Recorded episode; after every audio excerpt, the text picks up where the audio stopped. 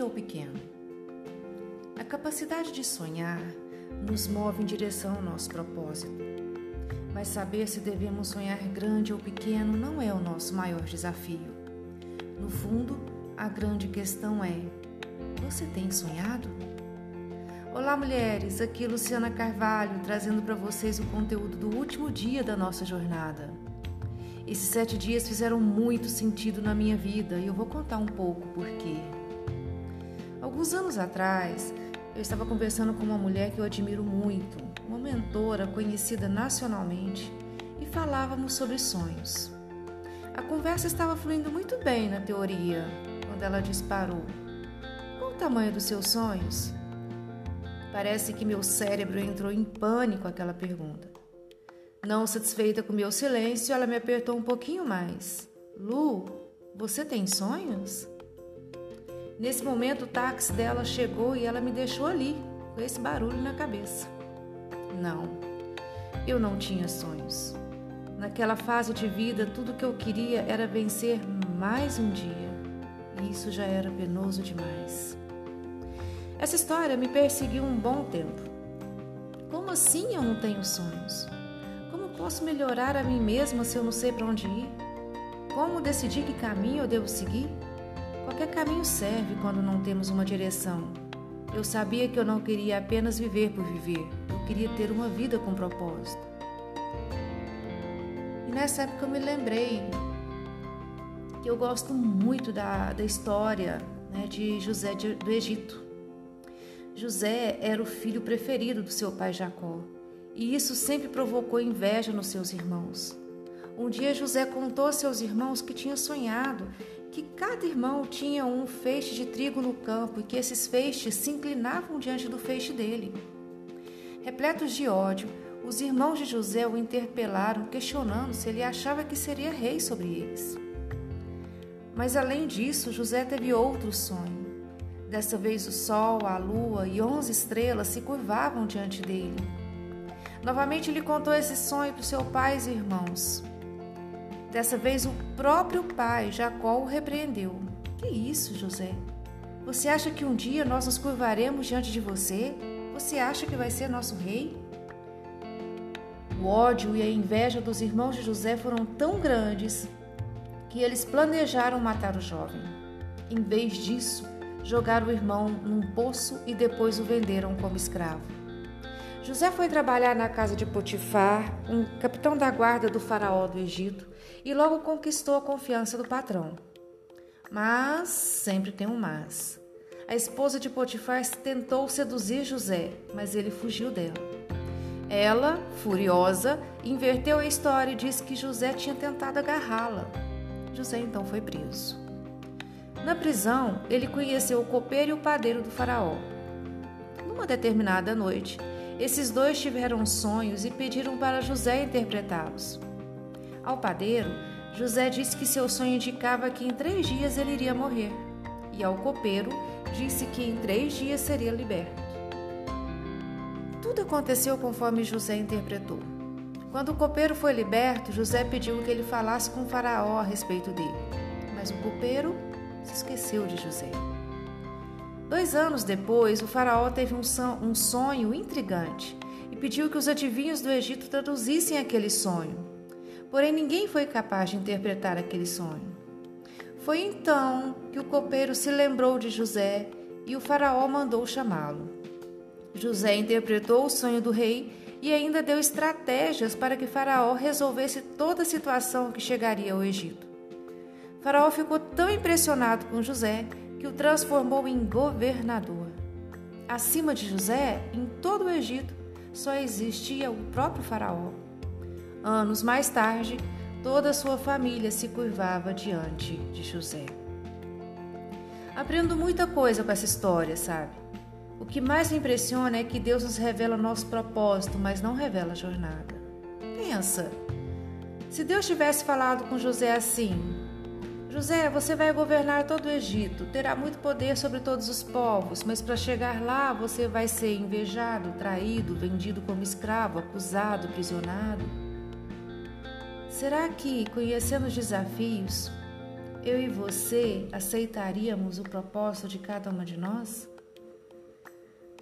Nós já aprendemos que somos treinadas durante a jornada, durante o nosso caminho, durante a nossa vida.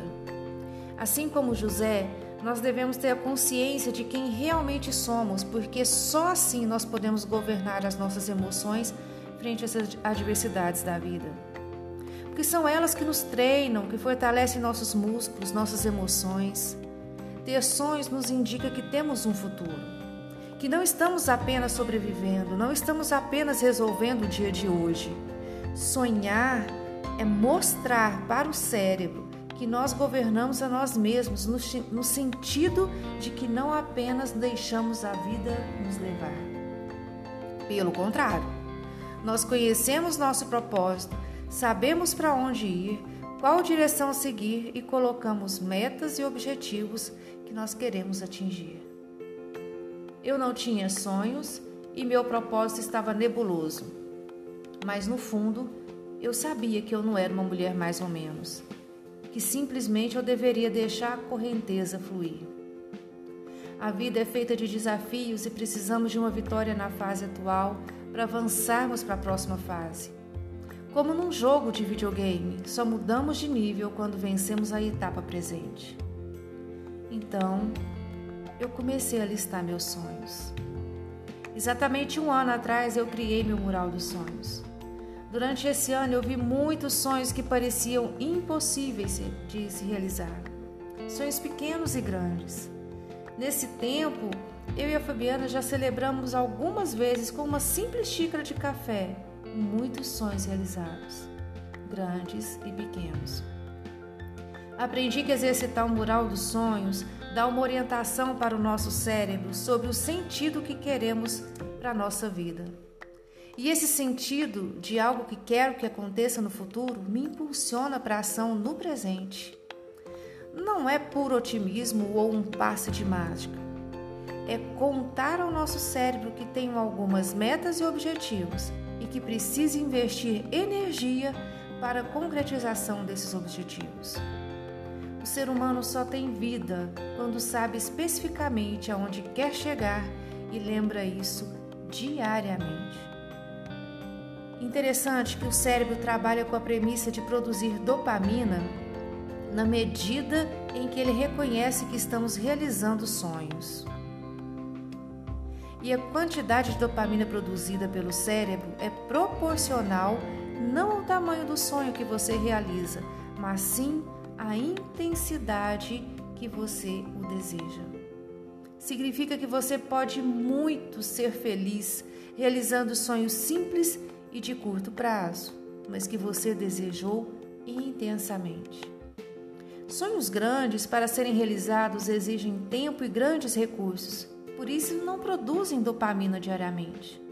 Nós não construímos uma casa, todo mês, não compramos um carro novo toda semana, não viajamos todo dia. Bom, pelo menos não eu. Sonhos grandes são importantes, mas demoram para acontecer. Como precisamos dos efeitos da dopamina, precisamos também de realizar sonhos menores, sonhos de curto prazo. Por que precisamos dos efeitos da dopamina? Porque ela nos faz sentir em êxtase, traz uma sensação de leveza sobre nós. Sob os efeitos da dopamina, os momentos ruins passam mais rápido e os bons são mais demorados. A dopamina te conduz ao estado de flow. Lembra que falamos sobre flow nos episódios anteriores? É preciso sonhar grande e é preciso sonhar pequeno. Ter sonhos de longo prazo e sonhos de curto prazo.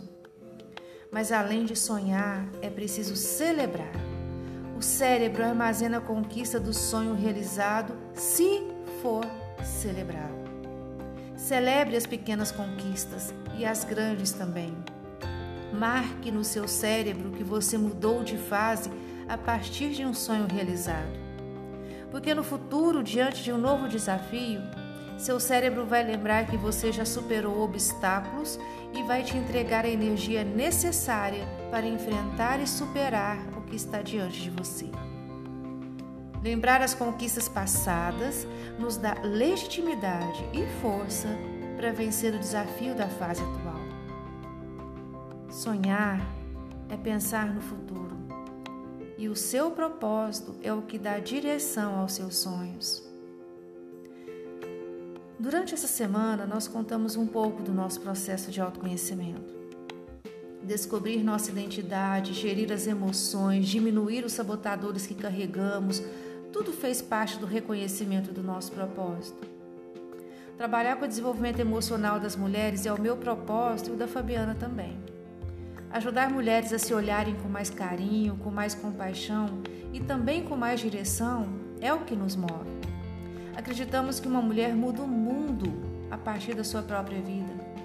Como uma borboleta que sai do casulo, ela se transforma. Daí ela também transforma sua casa, seu ambiente de trabalho e tudo que está à sua volta. Foi com esse poder que Deus nos criou. Nossa jornada de sete dias acaba por aqui mas nós não queremos parar. Temos ainda muito que compartilhar. Inclusive, queremos te ensinar a construir o seu mural dos sonhos.